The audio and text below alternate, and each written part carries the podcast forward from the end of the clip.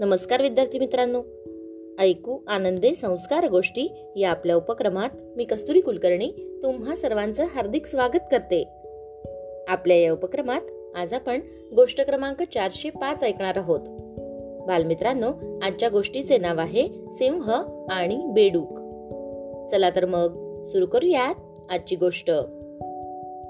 वनराज सिंह खरच शक्तिवान सौंदर्यवान आणि भारदस्त प्राणी आहे हे आपण सर्वांना माहीतच आहे. अशा वनराजाची स्पर्धा करण्याची इच्छा होणं हे देखील साहजिकच आहे. स्वाभाविक आहे. मग असेच एकदा वनराजांची वामकुक्षीची वेळ असताना एक बेडूक तिथे आला आणि सिंहाला म्हणाला सिंहा तुला माझ्याशी शर्यत लावायची आहे का? सिंहाने मानेनेच नाही म्हणून खुनावलं नकार दिला. मात्र बेडकाने बरोबर सिंहाच्या वर्मावर बोट ठेवलं. अरे सिंहा तू माझ्याशी स्पर्धा जिंकूच शकत नाहीस. म्हणून तर तू शर्यत लावत नाहीयेस का? यावर सिंह चौताळला. रागाने लाल बुंद झाला. आणि शर्यतीच्या आरंभ सीमेवर जाऊन उभा राहिला.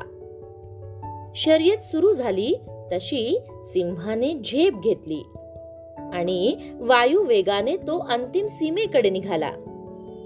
इतक्यात बेडकाने सिंहाच्या शेपटीलाच पकडलं आणि तो निवांत झाला. अंतिम सीमा आली तशी बेडकाने सिंहाच्या पुढे उडी मारली आणि होत्याचं नव्हतं झालं. बेडकाने शर्यत जिंकली. मित्रांनो सिंह आणि बेडूक या गोष्टीत स्पष्टपणे सिंह हाच ताकदवान होता हिम्मतवान होता शौर्यवान होता मात्र बुद्धिमान नव्हता. शर्यत झाली नसती तरी सिंह विजयी होताच. पण जेव्हा बेडकाने अंतिम रेषा पार केली त्याच क्षणी खरा बाजीगर असून देखील सिंहाला पराभव आणि नामुष्की झेलण्याची वेळ आली. गोष्ट इथे संपली. कशी वाटली गोष्ट मित्रांनो? आवडली ना? मग या गोष्टीवरून आपल्याला एक बोध होतो बघा. तो बोध असा की आपण योग्य स्पर्धक निवडला पाहिजे.